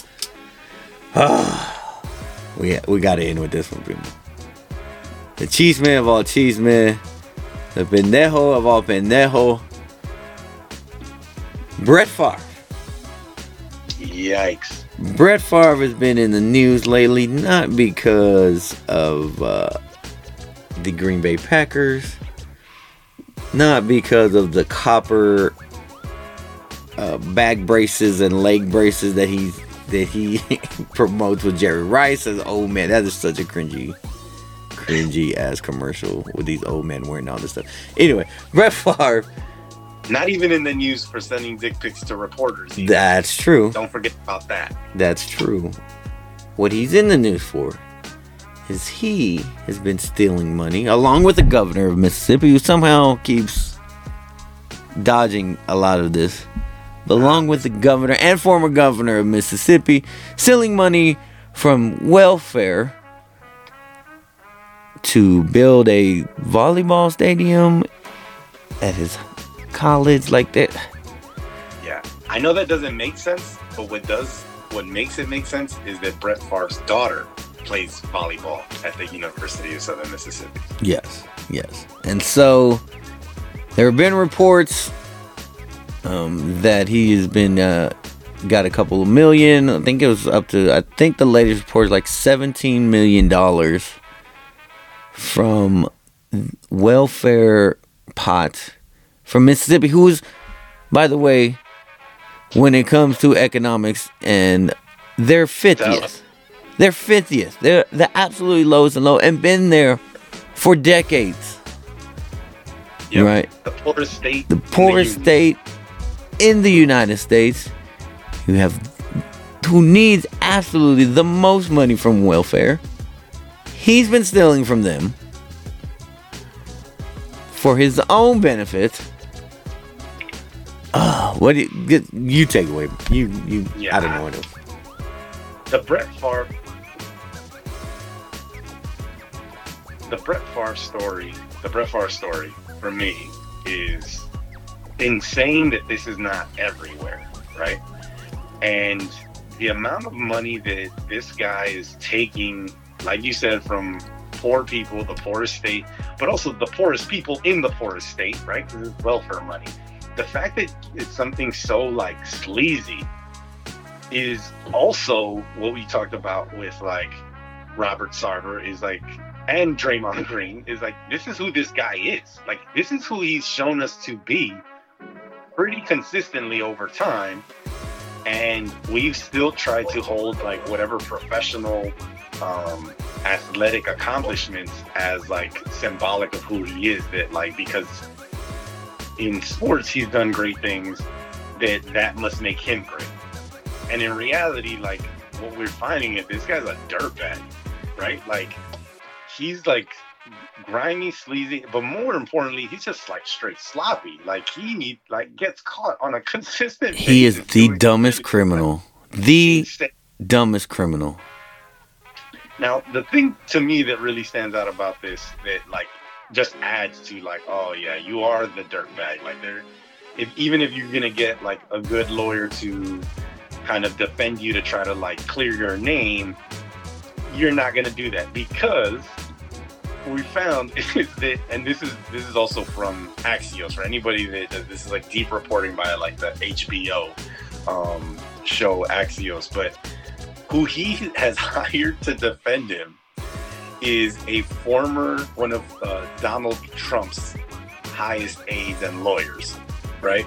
Um, so yeah, exactly. So it just like makes it Ay, Um, but essentially, uh, he has hired this lawyer named where is this full guy? This guy's full name from? Um,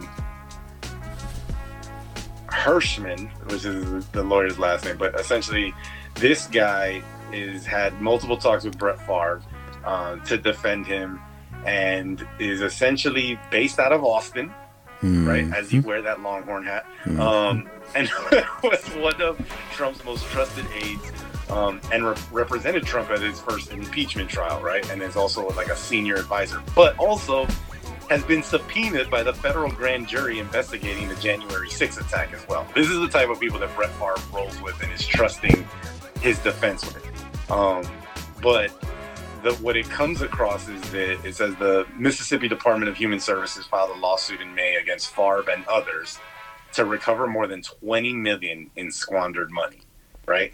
And then he used this money to, like you said, fund uh, the University of Southern Mississippi. But one of the things about that that makes it even worse to me is that he was taking money for basically speaking engagements that he actually never did.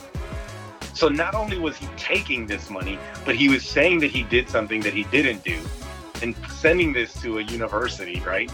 That where he formerly went to. Like it's all connected. It's all tied to him being grimy and crooked. And so the fact that like this is not in the news makes me think that this is how much is this tied to protecting another white guy in the news, right? We just finished talking about Udoka being slandered and being kind of thrown all across the media. What has been your stance on Brett Favre before this story? And I mean- like, what is it? Before this story, like he, one, I think he's an overrated QB. If we're gonna go that far, he's an overrated QB. I think he's got like the same amount of touchdown as he has interceptions, right? He's just like I just throw it down there, somebody's gonna catch it, right? And he won a Super Bowl off of that. So, two, again, you brought up the uh, you know sending dick pics to a reporter. That was towards the end of his NFL career. Um, he's he's been a sleazeball, right? I've known he's been a sleazeball, even after he's retired. Um, it's just something about these Green Bay quarterbacks that you know Yeah. that revol- revolving door of sleazeballs. Um, but yeah, man, it's just it, he's been disgusting. This whole thing is just absolutely disgusting. The fact that it's not as big as news as I think it should be. Um, again, I think a lot of that has to do with the governors that are dealing with this. When I say like this dude, he's he's an idiot. For him to write in text messages to these governors, hey, nobody's gonna find out about this, right? Like, literally is the most ridiculous thing. And and go to the fact that uh, again, uh, the white rich privilege of thinking that I'm not gonna get caught. You know, I'm Brett Favre in Mississippi, which you know I am God here in Mississippi. Who's gonna turn me in? Right. And so I hope to God that this we, we come back around and report on this again, and he is arrested and he is in jail for the absolutely disgusting, disgusting thing that he's been that he's done. Uh, that he's trying to cover up. I hope some of these governors and ex-governors uh, they they need to be locked up too. Um, like guys, if you live in Mississippi, just uh, do everything you can to get out. Just get out there. Nobody there is gonna have your back, right? It's obviously like let's let's get out of there.